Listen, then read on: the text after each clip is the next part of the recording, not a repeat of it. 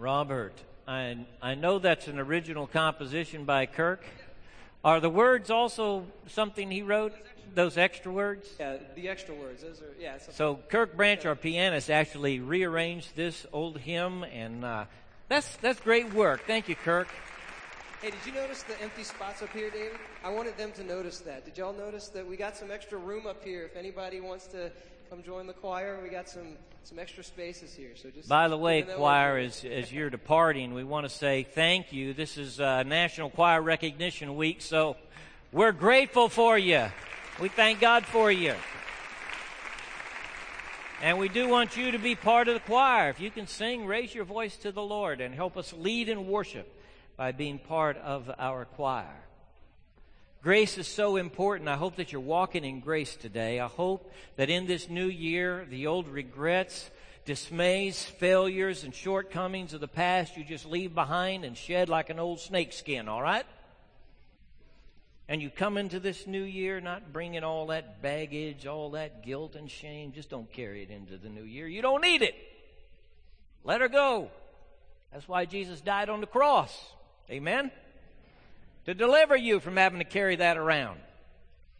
So just leave it behind in this new year. Don't bring that guilt and shame in it.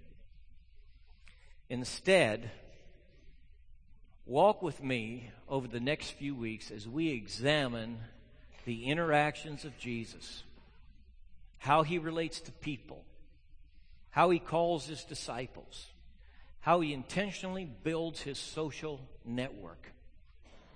And say to the Lord, in this new year, I want to follow Christ in my social networking too. Because that's what we're trying to unpack. This is a series called Social Networking. Join the good news conversation.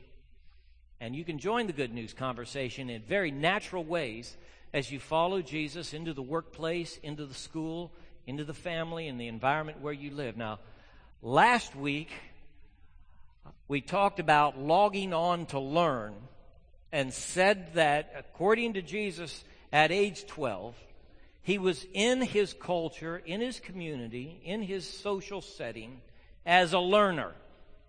I don't want us to forget that.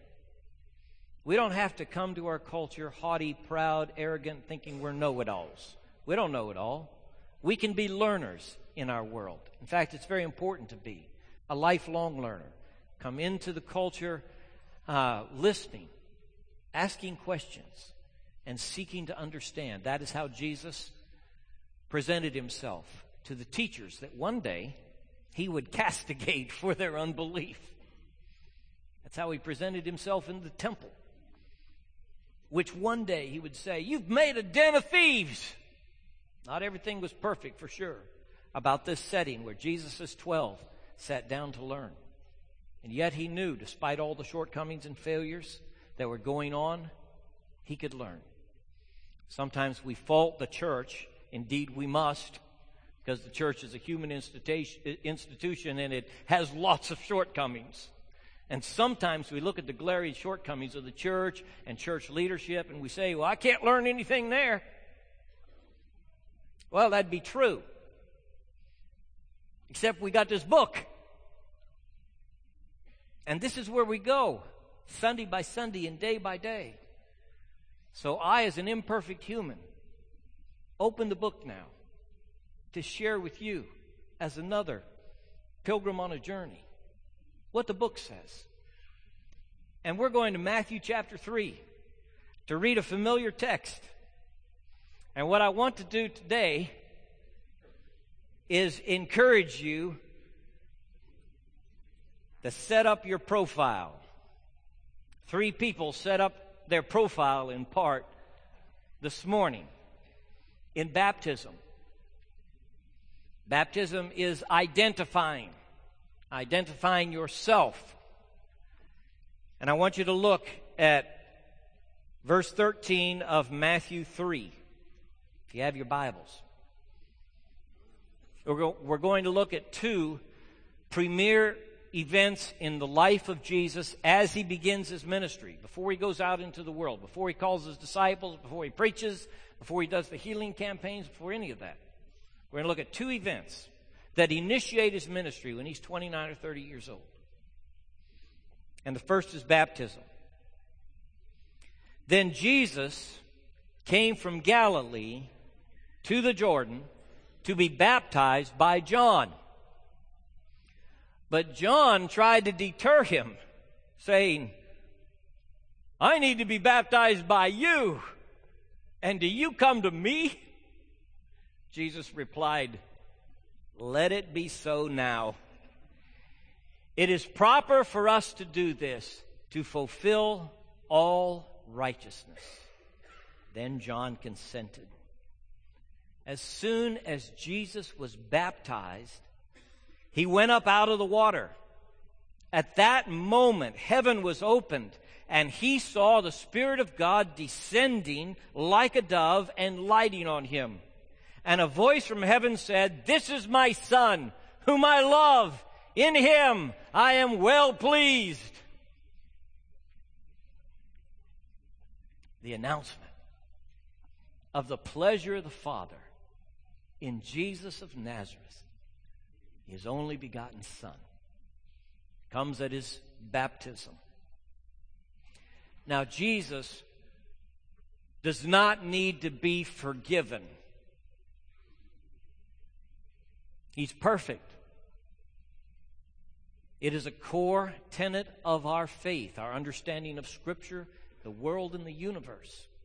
There's one human who lived perfectly on this planet. His name was Jesus of Nazareth. He was tempted in all points like we are, yet without sin. And in a minute, we're going to look at three of the temptations that came to him and come to us. But he was perfect. So when he went down under that water, it was not a picture of his sin being washed away. So what is he doing being baptized? He is clarifying, identifying with the work of God in the world. It is an exercise in identity for him to come into the waters of, baptize, of baptism. He is saying, I belong to God. I'm seeking to do His work. I want to do what's right in His eyes. I want to please Him with my life. That's what baptism meant for Jesus. He was identifying with the work of God in the world. Number two, he was expressing his solidarity with us. The humble Lord Jesus startles us over and over again.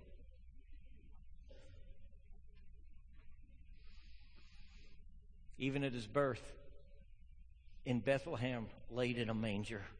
And we think, Lord, is this any kind of royal entrance into the world? And now he goes into the muddy Jordan River. I've been there. It's just a river with a muddy bottom, and your feet squish up in the soil, and the Son of God goes down into the river, and he is baptized. He is submitting to baptism by John the Baptist. Why? Because he wants to identify with all the people who are seeking to follow God. He is one with them. I'm one of you. Jesus is saying. Those who seek to please the Father and do what is right. I'm with you. And he is announcing, third thing, as he goes into the water. He is announcing that he is with the Father. He is announcing that he is on mission in the world. He is announcing the beginning of his ministry. He will go from these shores, from this Jordan River, into his preaching campaigns, his healing campaigns, the work that he will do. It is initiated here. So it is an announcement. And for us, that's what baptism is. So, Set up your profile. Baptism is first for us, forgiveness. It is a picture of the cleansing of our sin. That water can't save you, it just comes out of the tap. All right? It's not holy water. It's a picture, it's a demonstration, it's a drama of what Jesus Christ does for you when you cry out to Him and say, Lord, I'm a sinner. Please forgive me for my sin. And He washes you white as snow. If you've never experienced being white as snow, knowing it on the inside, you got to. You got to come to Jesus. There's no other place to go. There's no other place on the planet or in human thought or religion where you can experience absolute clean on the inside except with Jesus. He came to take away the sin of the world and to take away your sin. You got to go there. You got to get in that spot. You can't miss this. It's a moment for you to walk into the light, into the bright spotlight of forgiveness, and know that when God shines His light on you, there's not a single black spot on your heart. You say, How can I get that way? Jesus makes you that way. Molly said, Why do we wear these white robes? Molly was the shorter one that got baptized a minute ago. I said, Well, in part, white symbolizes forgiveness that we're clean of heart, clean of soul. It's important to set up your profile this way. I mean, how do you want to be known? What do, your, what do you want your self identity to be? I'm the person who carries a grudge. I'm the person who lives with regret. I'm the person who's discouraged about me. I'm on my case all the time. I live under the cloud. Is that how you want to be? Set up your profile with forgiveness. Live in the bright light of forgiveness. It'll lift your chin up. It'll straighten your shoulders. It'll straighten your back. You'll walk into 2012 very boldly knowing that God has forgiven you because the accuser wants to condemn you today and every day. You come out of this baptistry dripping wet and in just a little while you mess up and you think, well, baptism didn't help me. And the accuser says, see, you're no different than you used to be. He is the accuser of the brethren. This has got to be part of your profile. I am forgiven. I live in forgiveness every day. I enjoy its benefits. All that Jesus bought for me at Calvary, I embrace it. And like Luther said, I live boldly because I know forgiveness. I know it's truth. I embrace it. Set up your profile with forgiveness with identity. Identifying yourself as a follower of Christ in your world. When people think of you, whether at work or in the family or school, whatever, they ought to think, now there's somebody who's really seeking to follow Jesus. It ought to come out in the relationships that you have as you go out into your world, it ought to start being evident. Hey, what's going on here? How do you make these decisions and why? Why are you resisting this? Why aren't you going with us? Uh, what's, what's going on with you? Don't you ever have any fun? I mean, you're going to have plenty of opportunities to say, look, I, I love being with you guys, but I'm just not going to go do that. Well, why? Because I'm a follower of Jesus. That's why. The door's going to be open over and over again. So identify with the Lord Jesus. Now, some of you are resisting baptism. You don't want to do it. You think it's kid stuff. Babies get baptized, children get baptized. But not you. You're a mature adult. And it's a little bit of a, well, it's just kind of a wet experience. And you just don't want to go there.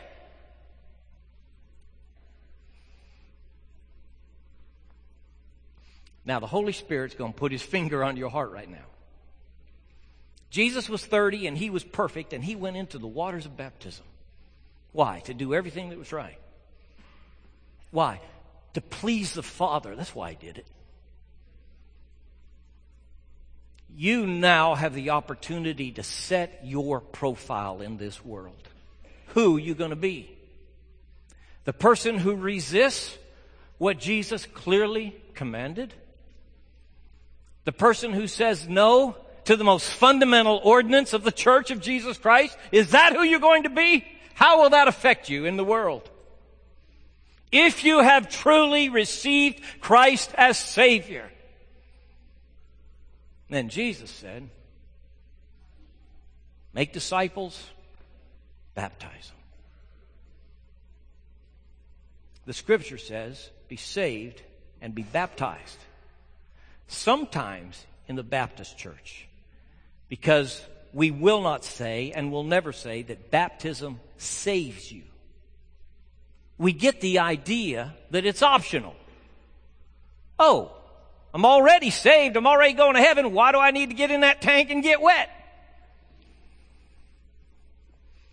It's because you're setting up your profile. You're establishing who you are. You're declaring the forgiveness of God. You're identifying with the Lord Jesus as you are baptized. You're expressing solidarity with His church. For some, that's the rub. I don't want to be baptized because, you know, I have my own independent religion, really.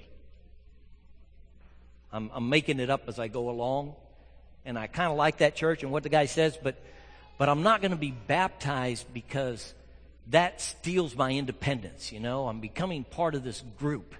And that group's not perfect, and that's for sure. We're not perfect, or we stopped being perfect when I got in here, okay? And so you're saying, I just don't sure I want to be identified with anybody.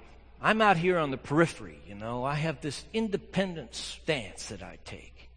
Hey, watch out that you're not sitting in the seat of scoffers. You know how a scoffer is. He doesn't do anything. He just sits over here and kind of picks at stuff that people do. Blessed is the man who walks not in the counsel of the ungodly, nor stands in the way of sinners, nor sits in the seat of scoffers.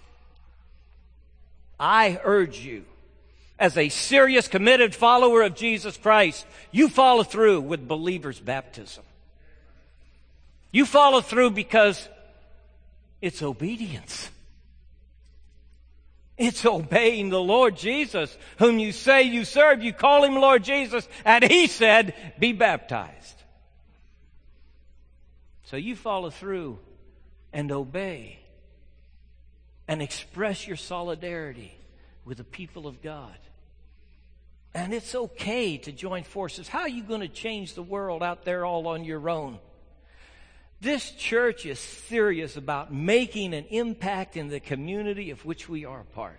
We are seeking every day to carry in practical ways the good news of Jesus Christ to people in need. People who are ready to hear, to declare His presence in the world, to help even our leaders understand this. That God is active in the world and we're here helping and we, we want you to join with us and you would be welcome. Don't stand at the side while the Church of Jesus Christ goes on without your full input and participation.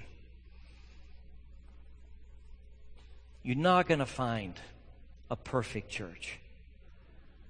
But you can find one that's serious, that loves Jesus and is centered on Him and preaches His word and is serious about trying to carry the gospel to its community. Set up your profile with baptism. If you get out there in the world and you start acting like you don't belong to Jesus, think about when you were baptized. When Faye prayed just a minute ago, our children's minister prayed for the three candidates. She said, Lord, help them remember this all their life. Jesus knew when he said be baptized, it was going to be memorable. I mean, getting dunked by somebody before a lot of people is just a memorable event. He knew it'd be memorable. He wanted you to remember it. He knew it was going to be messy and wet because he wanted you to remember it. So it stick in your mind. Identify with Jesus. I am with his life and in his church. And I am announcing who I am to the world. Don't go out there in the world letting the culture, the community, and the society tell you who you are.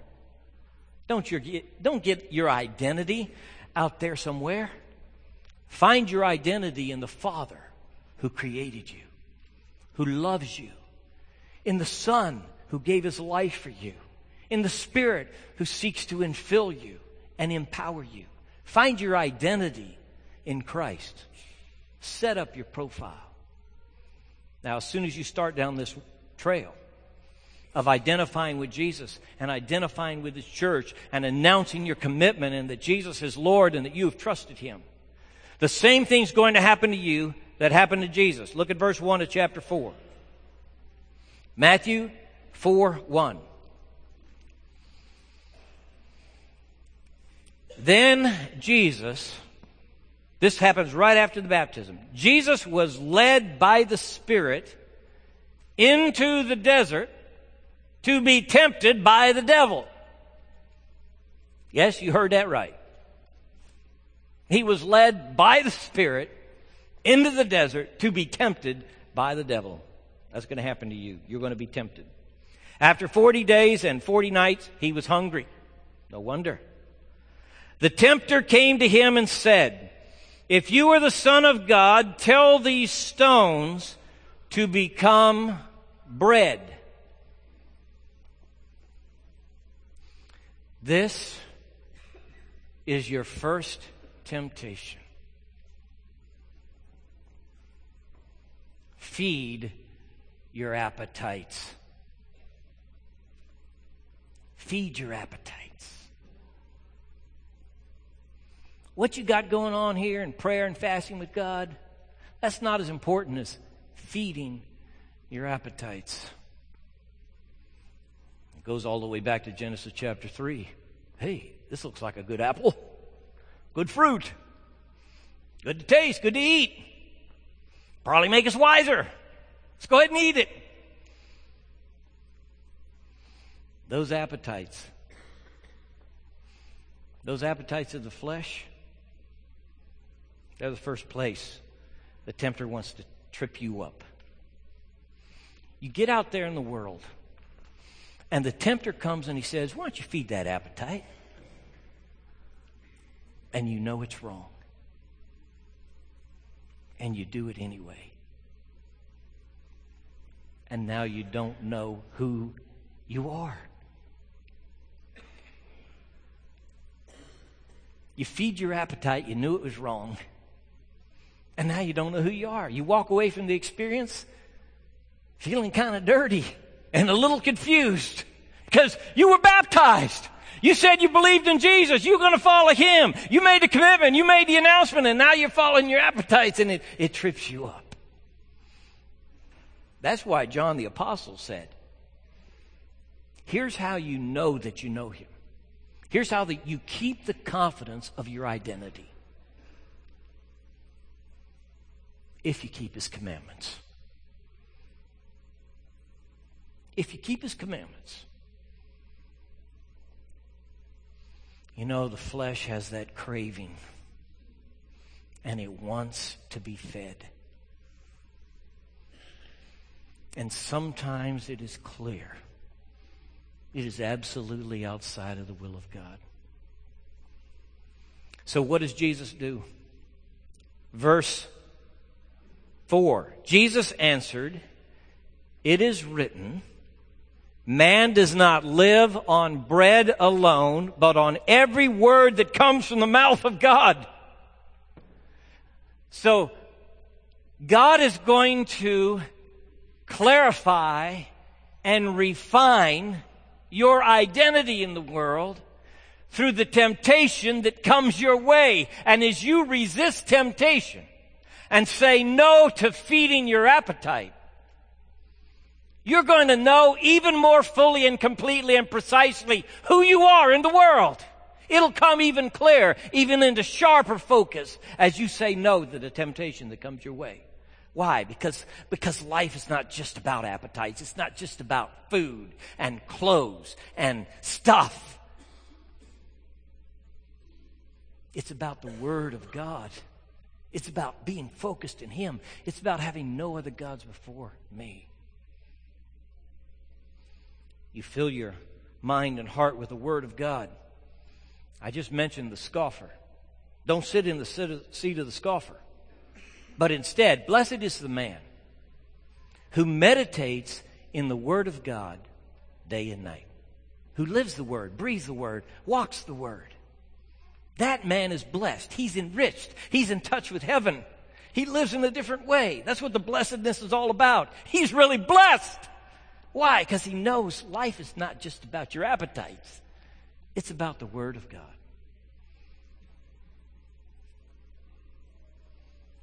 First temptation is feed your appetites. Then the devil took him to the holy city and had him stand on the highest point of the temple.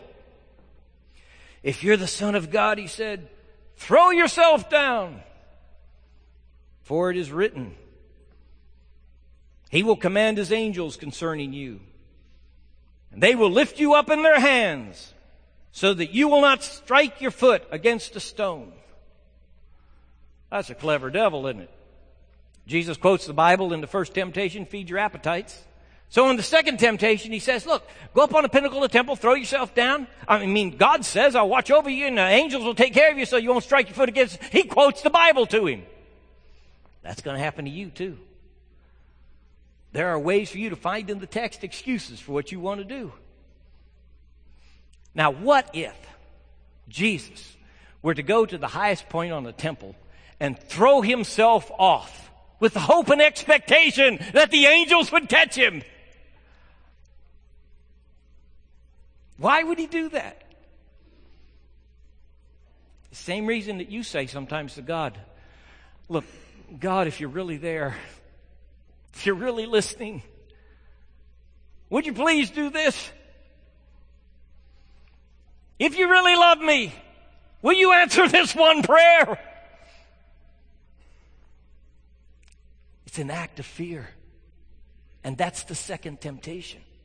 The second temptation is to feed your fears, your doubt, your unbelief. To make God prove himself to you every day in every way, over and over again.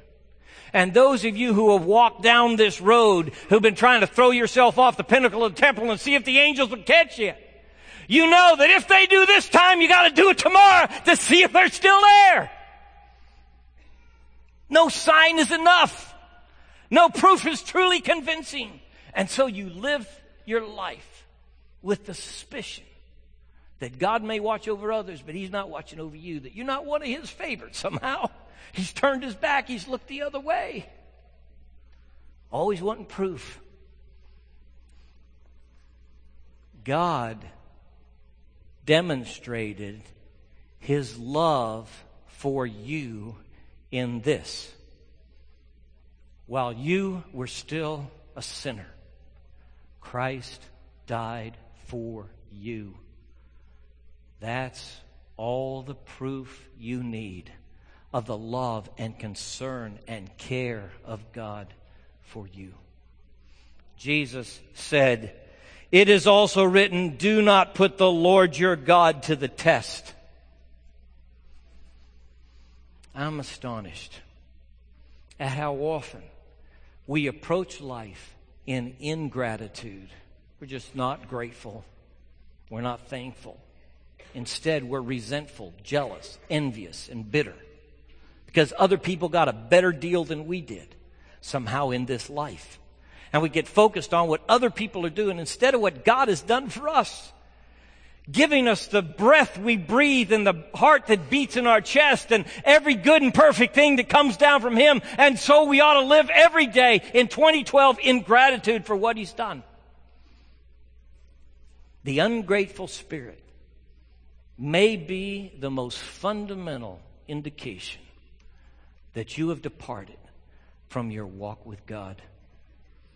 That somehow in the course of your life you have disconnected from the one who created you, loves you, and saves you by his grace. The ungrateful spirit, the bitter spirit, the ingratitude, the envy, the jealousy that creeps in, it is an indicator that you have distanced yourself from the one who loved you when you were a sinner and hung up on the cross for you, even when you were going your own way.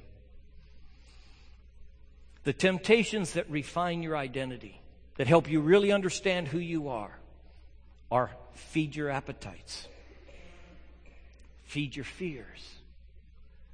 And then the third temptation. Again, the devil took him to a very high mountain and showed him all the kingdoms of the world and their splendor. All this I will give you, he said, if you will bow down and worship me.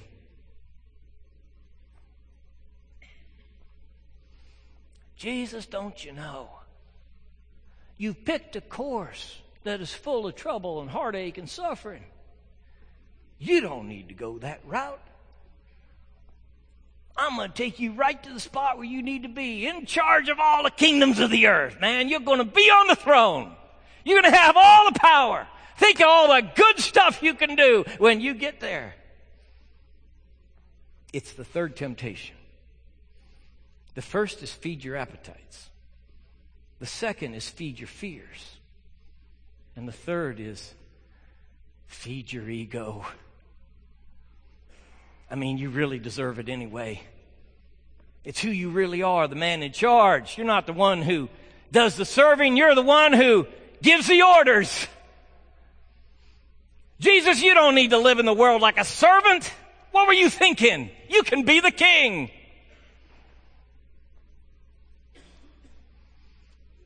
This temptation never goes away. It didn't for Jesus. He walked with those disciples for an extended period of time. And then he started talking about the suffering and death which was coming his way. And Peter, his most trusted friend, takes him aside and said, Don't you talk like that anymore. What are you doing? Suffering and death. You're the Messiah, man. You're the king. You're the son of David. That's who you are.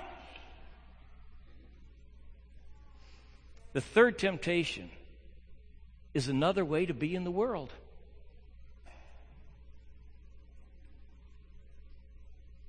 Get your own first. It's a dog eat dog world out there. Somebody's got to be on top of the pile. Why not you? It's the alternative to being the Messiah, the anointed one, who comes into the world to lay down his life. As the alternative, you can be the one who knocks down the other guy and is the last man standing. Somebody's going down, but it's not going to be you.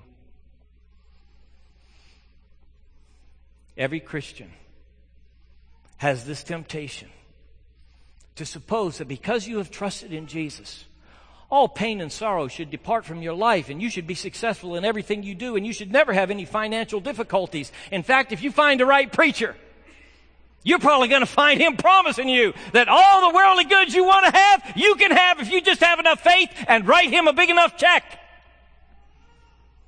It's called the prosperity gospel. And I understand, folks, that if you are a faithful servant of Jesus Christ and you live out the kind of character God wants you to in the world, your courage, your conviction, your determination, your loyalty and your love may help you do very well in the world. In fact, that's what the Proverbs are all about. I understand that. But they're Proverbs, man. The Messiah that died naked on a cross never promised you that you wouldn't also. And what kind of arrogance has crept into your life that you think you deserve better than what your Lord Jesus got? Did you not hear him when he was on the way to die?